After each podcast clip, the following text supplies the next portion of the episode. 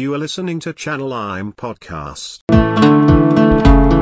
സത്യനന്ദിക്കാട് എന്ന സിനിമാ സംവിധായകനോട് ഒരുപക്ഷെ സംരംഭക ലോകം കടപ്പെട്ടിരിക്കുന്നത് വരവേൽപ്പ് എന്ന ചിത്രത്തിലൂടെയാണ്. ആയിരത്തി തൊള്ളായിരത്തി എൺപത്തി ഒമ്പതിൽ ആ ചിത്രം ഇറങ്ങി രണ്ടായിരത്തി പത്തൊമ്പതിൽ എത്തി നിൽക്കുമ്പോൾ ആ ചിത്രം ഇപ്പോഴും പ്രസക്തമാണ്. അന്നത്തെ ആ സബ്ജക്റ്റ് കാലം ഒരുപാട് കടന്നുപോയെങ്കിലും ഇപ്പോഴത്തെ സിറ്റുവേഷനിൽ വലിയ മാറ്റങ്ങൾ വന്നിട്ടുണ്ടോ? എന്താണ് സത്യയുടെ ഒരു അവലോകനം മാറ്റങ്ങൾ വലിയ ചേഞ്ചസ് ഒന്നും ഉണ്ടായിട്ടില്ല. പക്ഷേ അവധാനതയോട് കൂടിയിട്ട് ഒരു സ്വന്തം ബിസിനസ്സിനെ സമീപിക്കുന്നവർക്ക് എനിക്ക് തോന്നുന്നു സർവൈവ് ചെയ്യാൻ സാധിക്കുന്നൊരു അന്തരീക്ഷം ഇപ്പോൾ ഉണ്ടായിട്ടുണ്ടെന്നാണ്. ഇപ്പോൾ വരവേൽപ്പന മുരളി എന്ന് പറയുന്നത് മുരളിക്കും കുറച്ച് അബദ്ധങ്ങൾ ഉണ്ടായിരുന്നു. കാര്യം കുറച്ച് എടുത്തുചാട്ടുണ്ടായിരുന്നു ഏഹ്, അതിന് ഒരു സംയമനത്തോടു കൂടി സമീപിക്കാനുള്ള ഒരു വിവേകക്കുറവ് മുരളിക്കുണ്ടായിരുന്നു. പക്ഷേ ആ കാലഘട്ടത്തിൽ നമ്മൾ അതിന് ഏറ്റവും കൂടുതൽ ആ സിനിമ അഡ്രസ്സ് ചെയ്തിട്ടുള്ളത് ഒരു വ്യവസായം കേരളത്തിൽ തുടങ്ങുന്ന സമയത്ത് ഒരു ട്രേഡ് യൂണിയനിസം അതിനെ പുക അതിനെ മുഴുവൻ പുറകിലേക്ക് വലിക്കുന്ന ഒരു അന്തരീക്ഷം എന്നുള്ളതാണ്. ഇന്ന് അത് കുറച്ചും കൂടി ബോധവാന്മാരായിട്ടുണ്ട് ആളുകൾ ഒറ്റപ്പെട്ട സംഭവങ്ങൾ ഉണ്ടാകുന്നുണ്ടെങ്കിലും ആദ്യം വരേണ്ടത് ചെയ്യേണ്ടത് സംരംഭകർക്ക് അവർ ഈ കേരളത്തിന്റെ ഒരു മനസ്സ് അറിഞ്ഞുകൊണ്ട് വരിക എന്നുള്ളത് അത് ഏത് ബിസിനസ്സായാലും ഇപ്പം ബസ്സായാലും വേറെ ഏതെങ്കിലും വാണിജ്യ സ്ഥാപനങ്ങളായാലും സിനിമയായാലും ആദ്യം അതിനെപ്പറ്റി പഠിച്ചിട്ട് വേണം വരാൻ. അതില്ലാതെ വരുമ്പോഴാണ് ഈ പ്രശ്നങ്ങൾ വരും ഇപ്പോൾ ആളുകൾ പറയില്ല ഇപ്പോൾ പെട്ടെന്ന് ദുബായിൽ നിന്ന് കുറേ കാശുണ്ടാക്കി വന്നൊരു സിനിമ എടുത്തു. അത് കംപ്ലീറ്റ് പൊളിഞ്ഞു പോയി. ഞങ്ങൾ തിരിച്ച് പോകേണ്ടി വന്നു. എന്ന് പറയുന്നതൊക്കെ സത്യമാണ്. ആദ്യം വരേണ്ട ഒരു നിർമ്മാതാവായിട്ട് വരുമ്പോൾ പോലും എങ്ങനെയാണ് സിനിമ? അല്ലെങ്കിൽ അതിന്റെ ബിസിനസ്സിന്റെ തലങ്ങൾ എന്തൊക്കെയാണ്? എന്ന് തിരിച്ചറിഞ്ഞതിന് ശേഷം മാത്രമേ അത് ചെയ്യാൻ പാടുള്ളൂ. ഇപ്പം ഏത് വ്യവസായമായാലും. അപ്പോൾ വരവേൽപ്പന മുരളിക്ക് അത് അറിയില്ലായിരുന്നു. കേരളത്തിനെ വളരെ നിഷ്കളങ്കമായ മനസ്സോടുകൂടി കണ്ട ഒരാളുടെ ഒരു ദാരുണമായ അവസ്ഥയായിരുന്നു വരവേൽപ്പ് ഉണ്ടായത്. അപ്പോൾ ഏത് ബിസിനസ്സായാലും എനിക്ക് തോന്നുന്നു പഠിച്ചിട്ട് വന്നാൽ നിലനിൽക്കാവുന്ന ഒരു അന്തരീക്ഷം ഇപ്പോഴും ഉണ്ടെന്നാണ് എനിക്ക് തോന്നുന്നത്. സംരംഭത്തെക്കുറിച്ച് സംസാരിക്കുമ്പം എനിക്ക് തോന്നുന്നത് സംരംഭം എന്നുള്ള വാക്ക് അല്ലെങ്കിൽ ഓണ്ടർപ്രണർഷിപ്പ് എന്നുള്ള വാക്കൊന്നും വളരെ ഗ്ലാമറസ് ഒന്നും ആയിരുന്നില്ല. അന്ന് കൂടുതലായിട്ടും സിനിമകളിൽ നമ്മൾ കാണാ കാണുന്നത് ഗവൺമെന്റ് ഓഫീസേഴ്സ് ആയിരിക്കും അല്ലെങ്കിൽ ഏതെങ്കിലും ഒരു പ്രൈവറ്റ് കമ്പനിയിൽ ജോലി ചെയ്യുന്ന ഒരാളെന്നുള്ളതായിരുന്നു. എന്തുകൊണ്ടാണ് ആ സംരംഭം എന്നുള്ള സബ്ജക്റ്റ് അന്നത്തെ കാലത്ത് തിരഞ്ഞെടുത്തത്? എങ്ങനെയാണ് ആ ഉൾത്തിരിഞ്ഞ് വന്നത് ആ കഥയും കഥാപാത്രങ്ങളെല്ലാം? വരവേൽപ്പ് ശരിക്കും വന്ന് പറഞ്ഞത് വന്നത് എനിക്ക് തോന്നുന്നു ഓരോ കാലഘട്ടത്തിനും വേണ്ട സിനിമകൾ ഓരോ കാലത്ത് കാലഘട്ടത്തിൽ ഉണ്ടായിക്കൊണ്ടിരിക്കുന്നതാണ്. വരവേൽപ്പ് എന്നുള്ളത് സിനിമയാക്കാൻ വേണ്ടി ആലോചിച്ച കഥയായിരുന്നില്ല ശ്രീനിവാസൻ പ്രത്യേകിച്ച്. ഞങ്ങൾ രണ്ടുപേരും കൂടി ഓരോ സിനിമ കഴിഞ്ഞിട്ട് അടുത്ത സിനിമയ്ക്ക് വേണ്ടിയിട്ട് അടുത്ത വിഷയം എന്തായിരിക്കണം എന്ന് ആലോചിക്കാനിരിക്കുന്ന കാലയളവിൽ കഥയെപ്പറ്റി പറയുന്നതിനേക്കാൾ കൂടുതൽ ജീവിതത്തിനെ പറ്റിയിട്ടായിരുന്നു. വായിച്ച പുസ്തകങ്ങളെ പറ്റി നമ്മുടെ സ്വന്തം അനുഭവങ്ങളെ പറ്റി. അങ്ങനെ തൃശ്ശൂർ രാമനിലയത്തിൽ ഇരുന്നിട്ട് കഥയായിട്ടില്ല. അപ്പോൾ ശ്രീനിവാസൻ ഇങ്ങനെ പല കാര്യങ്ങൾ പറഞ്ഞതിന് ശേഷം ഇങ്ങനെ ശ്രീനിവാസന്റെ അച്ഛനൊരു ബസ് വാങ്ങിച്ചിരുന്നു. ബസ്സിന് അനിയന്റെ പേരാണ് രാജഗോപാൽ എന്നുള്ള പേരാണ് കൊടുത്തിരുന്നത്. അപ്പോൾ എനിക്കതൊരു ഒരു ചെറിയ കൗതുകം തോന്നി. ഞാൻ അറിഞ്ഞിട്ടില്ല. ശ്രീനിവാസന്റെ അച്ഛൻ ഒരു സ്കൂൾ മാസ്റ്ററാണ് ഉണ്ണി എന്ന് പറയുന്ന മാഷാണ് അപ്പോൾ ഞാൻ വെച്ചു ശ്രീനിവാസന്റെ അച്ഛൻ ബസ് വാങ്ങി. അത് ഞാൻ നിങ്ങളുടെ അടുത്ത് പറയാതിരുന്നതാണ്. ഞങ്ങൾ തകർന്നത് അതുകൊണ്ടാണ്. എന്ന് പറഞ്ഞിട്ട് ശ്രീനിവാസൻ ആ യഥാർത്ഥ അനുഭവം പറയുകയാണ് ചെയ്തത്. സ്വന്തം അച്ഛൻ ഒരു ബസ് വാങ്ങിച്ചെന്നു. അങ്ങനെ തൊഴിലാളികൾ അച്ഛനായിട്ട് യൂണിയൻ പ്രകാരം എതിർത്തപ്പോൾ അച്ഛന്റെ ആത്മരോഷം അതിനെ തിരിച്ച് പ്രതികരിക്കാൻ തയ്യാറാവുകയും അവസാനം ബസ് തല്ലിപ്പൊളിച്ച് കളഞ്ഞ് അവസാനം സ്വന്തം വീടും എല്ലാം ജപ്തി ചെയ്യപ്പെട്ട് സ്വന്തം വീട്ടിൽ നിന്ന് ഇറങ്ങേണ്ടി വന്ന വാടക വീടുകളിൽ ജീവിക്കേണ്ടി വന്ന ഒരു കഥ ശ്രീനിവാസൻ സ്വന്തം അനുഭവം പറഞ്ഞപ്പോൾ ഞാൻ പറഞ്ഞു നമുക്ക് ഇതിലൊരു വിഷയമുണ്ടല്ലോ ശ്രീനി. അപ്പോൾ ശ്രീനിവാസൻ ഇതിൽ വിഷയമൊന്നുമില്ല. ഇതെന്റെ ഒരു ജീവിതത്തിൽ മാത്രമാണ്. ഞാൻ പറഞ്ഞു ഇതിൽ വിഷയമുണ്ട്. ഇത് കേന്ദ്ര കഥാപാത്രം അപ്പോൾ പുള്ളി പറഞ്ഞാൽ ഹ്യൂമർ ഉണ്ടാവില്ല.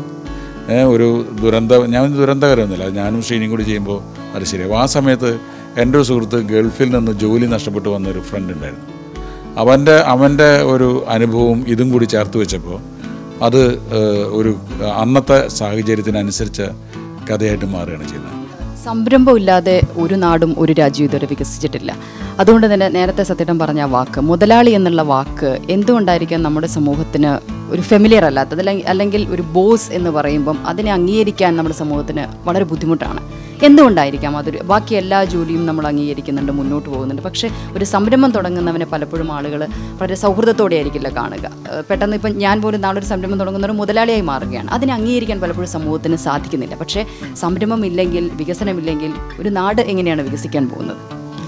അതിനെ രാഷ്ട്രീയമായിട്ട് കൂട്ടിക്കുഴയ്ക്കേണ്ട കാര്യമാണ്. കാര്യം പണ്ട് അതായത് നമ്മുടെ കമ്മ്യൂണിസം ഒക്കെ ഇവിടെ രൂപപ്പെടുന്ന കാലത്ത് തൂപ്പിൽ ബാസിയൊക്കെ മൂലധനവും നിങ്ങളെന്നെ കമ്മ്യൂണിസ്റ്റേക്കൊക്കെ എഴുതിക്കൊണ്ടിരിക്കുന്ന കാലഘട്ടത്തിൽ കെ പി എസ് സി നാടകങ്ങളിലൂടെ മുതലാളിത്തത്തിനെതിരായിട്ട് തൊഴിലാളി വർഗം സജ്ജ സജ്ജരാകേണ്ടതിനെ പറ്റി ഉദ്ബോധിപ്പിച്ചിരുന്ന കാലഘട്ടത്തിൽ ഇതിന് പ്രസക്തി ഉണ്ടായിരുന്നു.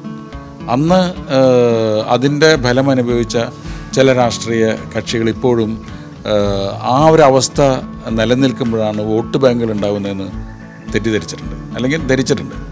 അപ്പോൾ അത് കണ്ടിന്യൂ ചെയ്യുന്നതുകൊണ്ടാണ് ഈ കാലങ്ങളിൽ വരുന്ന മാറ്റത്തിൽ ഇപ്പോഴും തൊഴിലാളി ഐക്യം സിന്ദാബാദ് എന്ന് പറയുന്ന മുദ്രാവാക്യത്തിൽ നിന്ന് നമ്മൾ മോചിതരായിട്ടില്ല. മനസ്സിലായില്ല? അപ്പം അത് ശരിക്കും പറഞ്ഞാൽ ചില ചില പ്രത്യേക പാർട്ടികൾക്കും ചില രാഷ്ട്രീയ കക്ഷികൾക്കും എലക്ഷൻ തന്ത്രങ്ങളായിട്ട് മാറ്റപ്പെടേണ്ട അങ്ങനെ മുദ്രകുത്തപ്പെട്ട ഒരു സംഭവമാണ്. അതാണ് മുതലാളിയെ മാറ്റി നിർത്തിയാലേ വോട്ട് കിട്ടുള്ളൂ എന്നുള്ളൊരു തോന്നലുണ്ടായിട്ടുള്ളത് സത്യത്തിൽ ഇന്ന് അങ്ങനൊരു വേരി വേർതിരിവിന്റെ ആവശ്യമില്ല. കാര്യം അന്നത്തെ ഒരു ഭൂഷ അല്ലെങ്കിൽ അന്നത്തെ ഒരു ജന്മി ഇന്ന് മഷീട്ട് നോക്കിയാൽ പോലും കാണാനില്ല. മനസ്സിലായില്ലേ? ഇപ്പോൾ ഈ അയിത്തം കൽപ്പിക്കുകയും അന്ന് ഈ കോരന് കുമ്പിളി കഞ്ഞി അല്ലെങ്കിൽ നിലത്ത് മണ്ണിൽ കുമ്പിളി കൊത്തി അതിലേക്ക് കഞ്ഞി ഒഴിച്ചുകൊണ്ടിരുന്ന ഒരു ഒരു സമയത്ത് മുതലാളി വലിയ ഭൂഷയായിരുന്നു. തൊഴിലാളികൾ വളരെ അധകൃതരായിരുന്നു. ഇന്ന് അങ്ങനെയല്ല. ഇന്ന് തൊഴിലാളി സമൂഹം എന്ന് പറയുന്നത് വളരെ അഭിമാനാർഹമായ രീതിയിൽ വളരുന്ന ഒരു രീതിയിലാണ്. പക്ഷേ എങ്കിലും മുതലാളിയെ ഒറ്റപ്പെടുത്തുക എന്നുള്ള ഒരു മുദ്രാവാക്യം അല്ലെങ്കിൽ ആ ഒരു ഇതുണ്ടാകുമ്പോഴാണ് ചില രാഷ്ട്രീയ പാർട്ടികൾക്ക് ആളെ കിട്ടുന്നത് അല്ലെങ്കിൽ വോട്ട് കിട്ടുന്നത് എന്നുള്ളൊരു തോന്നൽ. അതല്ലെങ്കിൽ ഈ കാലാ കാലത്തിനനുസരിച്ചുള്ള മാറ്റങ്ങൾ നമ്മുടെ രാഷ്ട്രീയ രംഗത്തും കൂടി സംഭവിച്ചാൽ ഇത് കുറേ മാറ്റങ്ങൾ ഉണ്ടാകും എന്നുള്ളതാണ്. എപ്പോഴും ഇലക്ഷൻ വരുന്ന സമയത്ത് എപ്പോഴും നമ്മൾ ഒരു അമ്പത് കൊല്ലം മുമ്പിലേക്ക് പോവുകയാണ് ചെയ്യുന്നത്. അന്ന് നമ്മൾ മുതലാളികൾ ഒറ്റപ്പെടുത്തുക അല്ലെങ്കിൽ അർ- അർഹമായ കൂലി അർഹമായ കൂലിയൊക്കെ ഇന്ന് കിട്ടി തുടങ്ങിയ ഒരു അവസ്ഥയുണ്ട് അല്ലേ?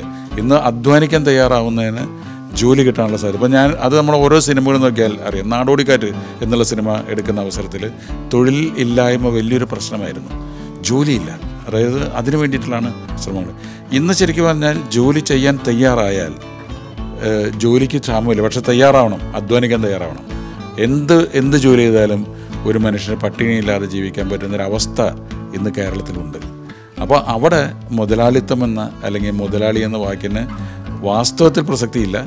പക്ഷേ അത് അങ്ങനെ നിലനിർത്തേണ്ടത് ചില ചില ചില ചില വ്യത്യസ്ത താല്പര്യക്കാർക്ക് അതൊരു ആവശ്യമായതുകൊണ്ട് മാത്രം നിലനിൽക്കുന്നതുള്ളൂ ഇന്നിവിടെ മുതലാളിയും തൊഴിലാളിയായിട്ട് വലിയ വേർതിരിവുകളില്ല. സിനിമയിലേക്ക് വരുമ്പോൾ ഇത്രയും വർഷം പിന്നിടുമ്പോൾ സത്യയുടെ ഒരു അനുഭവത്തിൽ സിനിമയും സംരംഭവും എപ്പോഴും ഒരുമിച്ച് പോകേണ്ടതാണ്. ടെക്നോളജിയിൽ ഒരുപാട് മാറ്റങ്ങൾ വന്നിട്ടുണ്ട്. സിനിമ തന്നെ മാറിയിരിക്കുന്നു. സിനിമയിലെ സംരംഭത്തിൽ സംരംഭം എന്ന നിലയിൽ സിനിമയിൽ ഉണ്ടായിരിക്കുന്ന മാറ്റം എന്തൊക്കെയാണ്? മറ്റ് ബിസിനസ്സുകളുള്ള പോലെ തന്നെയാണ്. പക്ഷേ സിനിമയിൽ സംരംഭകർക്ക് ഇന്ന് കുറച്ചുകൂടി അനുകൂലമായ സാഹചര്യമുണ്ട്. പക്ഷേ അത് ഈ പറഞ്ഞ പോലെ ഈ വ്യവസായത്തിനെ പഠിച്ചിട്ട് മനസ്സിലാക്കിക്കൊണ്ട് ബിസിനസ് ചെയ്താൽ മാത്രമേ പറ്റുന്നുള്ളൂ. കാര്യം പണ്ട് തിയേറ്ററുകളിൽ നിന്ന് കിട്ടുന്ന വരുമാനം മാത്രമായിരുന്നു സിനിമയുടെ ഒരു വരുമാന സ്രോതസ് എന്ന് പറയുന്നത്. ഒരു സിനിമ റിലീസ് ചെയ്താൽ മെയിൻ സ്റ്റേഷൻ ഒരു ഇരുപത് സെന്റർ അത് കഴിഞ്ഞാൽ ബി സ്റ്റേഷൻ പിന്നെ സി സ്റ്റേഷൻ അങ്ങനെ പറഞ്ഞിട്ടുള്ള ഇതിലൂടെ കളക്ട് ചെയ്ത് കിട്ടുന്ന പണം കൊണ്ട് വേണം മുതൽ ഉണ്ടാക്കാനും അല്ലെങ്കിൽ അതിന്റെ അപ്പുറത്തുള്ള ലാഭം കിട്ടാനൊക്കെ. ഇപ്പം എന്റെ നാടോടിക്കാറ്റൊക്കെ ഉള്ള കാലഘട്ടത്തിൽ തിയേറ്ററിൽ നിന്ന് റിലീസ് ചെയ്ത അല്ലെങ്കിൽ ഗാന്ധിനഗർ സെക്കൻഡ് സ്ട്രീറ്റൊക്കെ തിയേറ്റർ റിലീസ് ചെയ്തിട്ട് അതിൽ നിന്ന് കിട്ടുന്ന പണം കൊണ്ട് വേണം മുടക്ക് മുതലും ലാഭം കിട്ടാനായിട്ട്. ഇന്ന് പക്ഷെ അതല്ല. ഇന്നത്തെ സംരംഭകൻ ശരിക്കും പറഞ്ഞാൽ സിനിമയെ പഠിച്ചിട്ട് വന്നാൽ ബിഫോർ റിലീസ് ടേബിൾ പ്രോഫിറ്റ് ഉണ്ടാകുന്ന വിധത്തിലേക്കുള്ള രീതിയിലേക്ക് മാറിയിരിക്കുന്നു സിനിമ വ്യവസായം എന്ന് പറയുന്നത്. മനസ്സിലായി? ഒരു ഒരു ഒരു അറിയപ്പെടുന്ന ഒരു നടനും അല്ലെങ്കിൽ ഒരു ടാലന്റഡ് ആയിട്ടുള്ള ആളുകൾക്ക് ഗുഡ് വില്ലുള്ള ഒരു ഡയറക്ടർ ഉണ്ടെങ്കിൽ ആ പ്രോജക്റ്റിനോടൊരു വിശ്വാസം ഉണ്ടെങ്കിൽ അത് നല്ല നല്ല രീതിയിൽ മാർക്കറ്റ് ചെയ്യപ്പെടാൻ സാധ്യതയുള്ള ബിസിനസ് ആണെങ്കിൽ അത് സിനിമ തിയേറ്ററിൽ എത്തിനേക്കാൾ മുമ്പ് തന്നെ അതിന്റെ സാറ്റലൈറ്റ് റൈറ്റും ടി വി ചാനൽ റൈറ്റ്സും അല്ലെങ്കിൽ ഔട്ട് ഓഫ് കേരള റൈറ്റ്സും ഒക്കെ കൊടുത്താൽ തന്നെ ഈ കോസ്റ്റ് ഓഫ് പ്രൊഡക്ഷൻ എന്നുള്ള സംഭവം ഉണ്ടാക്കാൻ പറ്റും. പക്ഷേ ബുദ്ധി വേണം. അല്ലാതെ വേറെ കയറി ചെന്നത് ഞങ്ങൾ റിലീസ് ചെയ്തതിന് ശേഷം അങ്ങനെ ചെയ്യാം. അല്ലെങ്കിൽ വലിയ വലിയ പരീക്ഷണങ്ങൾ നടത്താനൊക്കെ വരുമ്പോൾ മുടക്ക് മുതൽ മുഴുവൻ പോകുന്നൊരു അന്തരീക്ഷമുണ്ട്. അതായത് ഒരു ഇപ്പോഴാണ് യഥാർത്ഥത്തിൽ ഗാംബ്ലിംഗ് ആയി മാറുന്നത്. കാരണം ബുദ്ധിയില്ലാതെ അല്ലെങ്കിൽ വേണ്ടത്ര ഗ്രഹപാഠമില്ലാതെ ഒരു സിനിമ ചെയ്യാൻ വരുന്നവന് ചിലപ്പോൾ തിയേറ്ററിൽ നിന്നൊന്നും കിട്ടിയില്ലെന്ന് വരും. രണ്ടോ മൂന്നോ നാലോ ദിവസങ്ങൾ റിലീസ് ചെയ്ത് കഴിഞ്ഞാൽ ഈ ക്യൂബ്സിനും സാറ്റലൈറ്റിനും കൊടുക്കുന്ന കാശ് പോലും കിട്ടാത്ത പ്രിന്റ് പബ്ലിസിറ്റിക്ക് പോലും കൊടുക്കുന്ന പൈസ കിട്ടാത്ത പ്രോജക്റ്റ് പ്രോജക്റ്റുകളുണ്ട് അതേസമയം അനൗൺസ് ചെയ്ത് ഒരു സിനിമ സ്റ്റാർട്ട് ചെയ്യുമ്പോൾ തന്നെ അത് മുതലാവുന്ന പ്രോജക്റ്റുകളുണ്ട് അപ്പോൾ യഥാർത്ഥ സംരംഭം വേണ്ടത് ബുദ്ധിപൂർവം സമീപിക്കണം. നമ്മൾ ചെയ്യുന്ന സിനിമ എന്തായിരിക്കണം? അതിന്റെ വിഷയം എന്തായിരിക്കണം? അതിൽ ആരെല്ലാം സഹകരിക്കണം? അതെങ്ങനെ മാർക്കറ്റ് ചെയ്യാൻ പറ്റും? അത് പഠിച്ചിട്ട് ചെയ്യുന്നതിന് ഏറ്റവും നല്ല ഒരു കാലമാണത് നല്ലൊരു അന്തരീക്ഷമാണത്. ആ മാർക്കറ്റിങ്ങിന് ഡിജിറ്റൽ മീഡിയയുടെ അല്ലെങ്കിൽ സോഷ്യൽ മീഡിയയുടെ വരവ് എന്തുമാത്രം മാറ്റം വരുത്തിയിട്ടുണ്ട് അല്ലെങ്കിൽ എന്തുമാത്രം പോസിറ്റീവായിട്ട് മാറിയിട്ടുണ്ട്? സോഷ്യൽ മീഡിയയുടെ വരവ് വളരെ പോസിറ്റീവായിട്ടാണ്. അതായത് ഇപ്പോൾ നമുക്കിപ്പോൾ ഇപ്പോൾ നമുക്കൊരു അഞ്ചാറ് മാസത്തിനുള്ളിൽ ഒരു കൊല്ലമായിട്ട് ശ്രമിച്ചിട്ടുണ്ടെങ്കിലും ഇപ്പോൾ സാറ്റ് ആമസോണും നെറ്റ്ഫ്ലിക്സും ഒക്കെ അവർ മലയാള സിനിമയെ ശ്രദ്ധിക്കാൻ തുടങ്ങിയിരിക്കുന്നു. അപ്പം അത്തരം ഡിജിറ്റൽ സമ്പ്രദായങ്ങളിലൂടെ നമുക്ക് മാറാൻ പറ്റും മറ്റൊന്ന് കോസ്റ്റ് വൈസും നമുക്കിപ്പോൾ ഫിലിം വേണ്ട. ഡിജിറ്റലിലേക്ക് മാറിയിരുന്നു. അപ്പോൾ അത് അതിന്റെ സാധ്യതകൾ അനന്തമാണ്. എത്ര കാശ് വേണമെങ്കിൽ കൂട്ടാം എത്ര കാശ് വേണമെങ്കിൽ കുറയ്ക്കാം. മനസ്സിലായില്ലേ? അപ്പോൾ നമുക്ക് ഒന്ന് പ്ലാൻ ചെയ്തിട്ട് നല്ലൊരു വിഷയം നല്ല രീതിയിൽ ചെയ്യാൻ സാധിക്കുകയാണെങ്കിൽ ഡിജിറ്റലൈസ് ചെയ്തിട്ടുള്ള ടെക്നോളജി പ്രകാരം ഇപ്പോൾ നമുക്കിപ്പോൾ ഒരു വലിയൊരു ആൾക്കൂട്ടം വേണം. ഇപ്പോൾ ബാഹുബലി എന്നുള്ള സിനിമയൊന്നും പണ്ടത്തെ കാലത്ത് ചിന്തിക്കാൻ പറ്റില്ല. കാരണം അത്രയും കൂടുതൽ കുതിരകളും ആളുകളും ഓടി വരുന്നൊക്കെ ഗ്രാഫിക്സിലൂടെ ക്രിയേറ്റ് ചെയ്യാൻ പറ്റുന്നു ഈ പറഞ്ഞ വലിയ ബുദ്ധിമുട്ടില്ലാതെ നമുക്ക് ഷൂട്ട് ചെയ്യാൻ സാധിക്കും. ഗ്രീൻ മാറ്റ് ഉണ്ടെങ്കിൽ നമുക്ക് എറണാകുളം എം ജി റോഡിൽ കൂടെ ഒരു കാർ ചേസ് പോകുന്ന പോലെ നമുക്ക് എടുക്കാൻ ഒരു പ്രയാസമില്ല അപ്പോൾ ഇതൊക്കെ വേണ്ട വിധത്തിൽ ഉപയോഗിച്ചാൽ മാത്രമാണ്. അപ്പോൾ പ്രധാനമായിട്ട് വേണ്ടത് സിനിമ നിർമ്മിക്കാനും ബുദ്ധി വേണം. അത് എക്സിക്യൂട്ട് ചെയ്യാനും അത് അത് വ്യവസായം മാറ്റിയെടുക്കാനൊക്കെ നല്ല ബുദ്ധിയുള്ളവർക്ക് മാത്രം പറ്റുന്ന ഒരു ഘടകമായി മാറി. പണ്ട് കുറേ കാശും കൊണ്ട് ഒരാൾ വന്നാൽ പ്രൊഡ്യൂസർ ആകാമായിരുന്നു. ഇന്ന് അതിന്റെ ആവശ്യമില്ല. ചിലപ്പോൾ ഒരു പൈസ ഇല്ലാതെ വന്നാലും പ്രൊഡ്യൂസർ ആവാം. ബുദ്ധി ഉണ്ടെങ്കിൽ. എല്ലാവരും കാത്തിരിക്കുന്നതാണ് സത്യനന്ദിക്കാടിന്റെ സിനിമ. എന്താണ് അടുത്തത് ഞങ്ങൾ പ്രതീക്ഷിക്കേണ്ടത്? എന്താണ് പ്രമേയം? ഞാൻ ഒരു സിനിമ കുറേ കൊല്ലങ്ങളായിട്ട് പത്തിരുപത് കൊല്ലമായിട്ട് ഒരു കൊല്ലത്തിലൊരു സിനിമയാണ്. ഇപ്പോൾ അത് ഒന്നര കൊല്ലമൊക്കെ ആയി തുടങ്ങി. അത് പ്രധാനമായിട്ടും ഒരു സിനിമ കഴിഞ്ഞാൽ ഞാനൊരു ഇടവേള എടുക്കാറുണ്ട്. അപ്പോൾ അതാണ് ഒരു ഒരു മാസം ഒരു ആയുർവേദ ട്രീറ്റ്മെന്റും പിന്നെ കുറേ പുസ്തകങ്ങൾ വായിക്കുകയും എന്തെങ്കിലും എഴുതുകയൊക്കെ ചെയ്ത് കഴിഞ്ഞാൽ അടുത്ത ഒരു സബ്ജക്റ്റ് രൂപപ്പെടുമ്പോഴാണ് സിനിമ പ്ലാൻ ചെയ്യുന്നുള്ളൂ അടുത്ത സിനിമ ഞാനിപ്പോൾ പ്ലാൻ ചെയ്ത് കഴിഞ്ഞു. അതായത് ഞാൻ പ്രകാശം എന്നുള്ള സിനിമ കഴിഞ്ഞിട്ട് ഒരു കൊല്ലത്തോളം ആവാറായി. അപ്പോൾ അടുത്ത സിനിമയ്ക്ക് എന്നുള്ള ഒരു വിഷയം കണ്ടെത്താനായിരുന്നു ഇത്രയും കാലമുള്ള കാത്തിരിപ്പ്. അപ്പോൾ ഇക്ബാൽ കുറ്റിപ്പുറമാണ് എഴുതുന്നത്. അടുത്ത സിനിമയുടെ ഒരു വിഷയം കണ്ടെത്തി കഴിഞ്ഞു. അത് മമ്മൂട്ടിയാണ് അതിലെ നായകനായിട്ട് അഭിനയിക്കുന്നത്. അപ്പം മമ്മൂട്ടിയെ എന്റെ എന്റെ സിനിമകൾ മമ്മൂട്ടി അഭിനയിച്ചിട്ട് ഇരുപത്തിരണ്ട് വർഷമായി ഞാൻ അടുത്ത കാലത്താണ് അറിയുന്നത്. അപ്പോൾ അതുകൊണ്ട് തന്നെ എനിക്കും അതിലൊരു എക്സൈറ്റ്മെന്റ് ഉണ്ട് മമ്മൂട്ടിക്കും ഉണ്ട്. ഒരു ഫാമിലി ഓറിയന്റഡ് ആയിട്ടുള്ള കുറച്ച് ഹ്യൂമറൊക്കെ ആയിട്ടുള്ള ഒരു സിനിമയാണ്. ഞാൻ മമ്മൂട്ടിയോട് പറഞ്ഞത് എനിക്കതിന് കുറച്ച് സമയം വേണം. അതുകൊണ്ട് ഏപ്രിൽ മെയ് ഒക്കെ ആയിട്ട് ഷൂട്ടിംഗ് തുടങ്ങാൻ പറ്റുള്ളൂ. മിക്കവാറും അടുത്ത ഓണത്തിനൊക്കെ റിലീസ് ചെയ്യാവുന്ന വിധത്തിലാണ്. അപ്പോൾ മമ്മൂട്ടിയോട് ഞാൻ പറഞ്ഞ വാചകം ഈ ഒരു സിനിമ എടുക്കുമ്പോൾ എന്തിനാണ് ഇതിൽ മമ്മൂട്ടി എന്ന് നിങ്ങളോട് ചിലപ്പോൾ ആരും ചോദിക്കില്ല. പക്ഷേ എനിക്കതിനൊരു ഉത്തരം ഉണ്ടാവണം അതുകൊണ്ട് അത്തരമൊരു രസകരമായ ഒരു സിനിമയ്ക്ക് വേണ്ടിയിട്ടുള്ള തയ്യാറെടുപ്പിലാണ് ഇപ്പോൾ ഒന്നും പറയാറായിട്ടില്ല. കാര്യം അത് ദൈവം കൊണ്ട് തരട്ടെ നല്ല രീതിയിലേക്ക്. ഞാൻ അതിന്റെ ശ്രമം തുടങ്ങിക്കഴിഞ്ഞു അവസാനമായിട്ട് എല്ലാവരും കാത്തിരിക്കുന്ന അല്ലെ ചോദിക്കുന്ന ഒരു ചോദ്യമുണ്ട്. വരവേൽപ്പിന് ഒരു രണ്ടാം ഭാഗം ഉണ്ടോ എന്നുള്ളത്. എല്ലാ നല്ല സിനിമകളും അങ്ങനെ രണ്ടാം ഭാഗമായിട്ട് വന്നിട്ടുണ്ട്. പ്രതീക്ഷിക്കാമോ? അല്ല വരവേൽപ്പ് എന്നുള്ള സിനിമയ്ക്ക് ഒരു രണ്ടാം ഭാഗമില്ല. ആ വിഷയത്തിന് എപ്പോഴും രണ്ടാം ഭാഗമുണ്ട്. ആ സബ്ജക്റ്റിന്. ആ കഥയ്ക്ക് അന്നത്തെ മുരളിയല്ല ഇന്നത്തെ മോഹൻലാൽ? അന്നത്തെ അന്തരീക്ഷങ്ങളൊക്കെ മാറിയിരിക്കുന്നു. പുതിയ കാലഘട്ടത്തിൽ രണ്ടാം ഭാഗം എന്ന് പറയുന്ന ഒരു ഒരു വാണിജ്യ തട്ടിപ്പിന് എന്തായാലും ഞാൻ മുതിരുന്നില്ല. വരവേൽപ്പിന്റെ സെക്കൻഡ് പാർട്ടാണിത് എന്ന് പറയുന്നില്ല. പക്ഷേ വരവേൽപ്പ് ഡിസ്കസ് ചെയ്ത സബ്ജക്റ്റിന് തീർച്ചയായിട്ടും ഒരു രണ്ടാം ഭാഗത്തിനുള്ള സാധ്യതയുണ്ട്.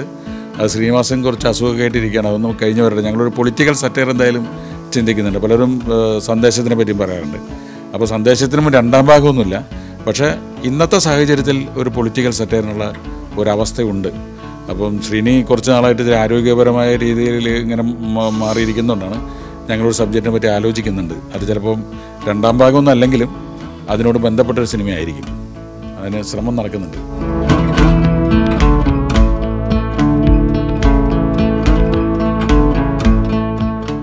For more details visit www.channelim.com.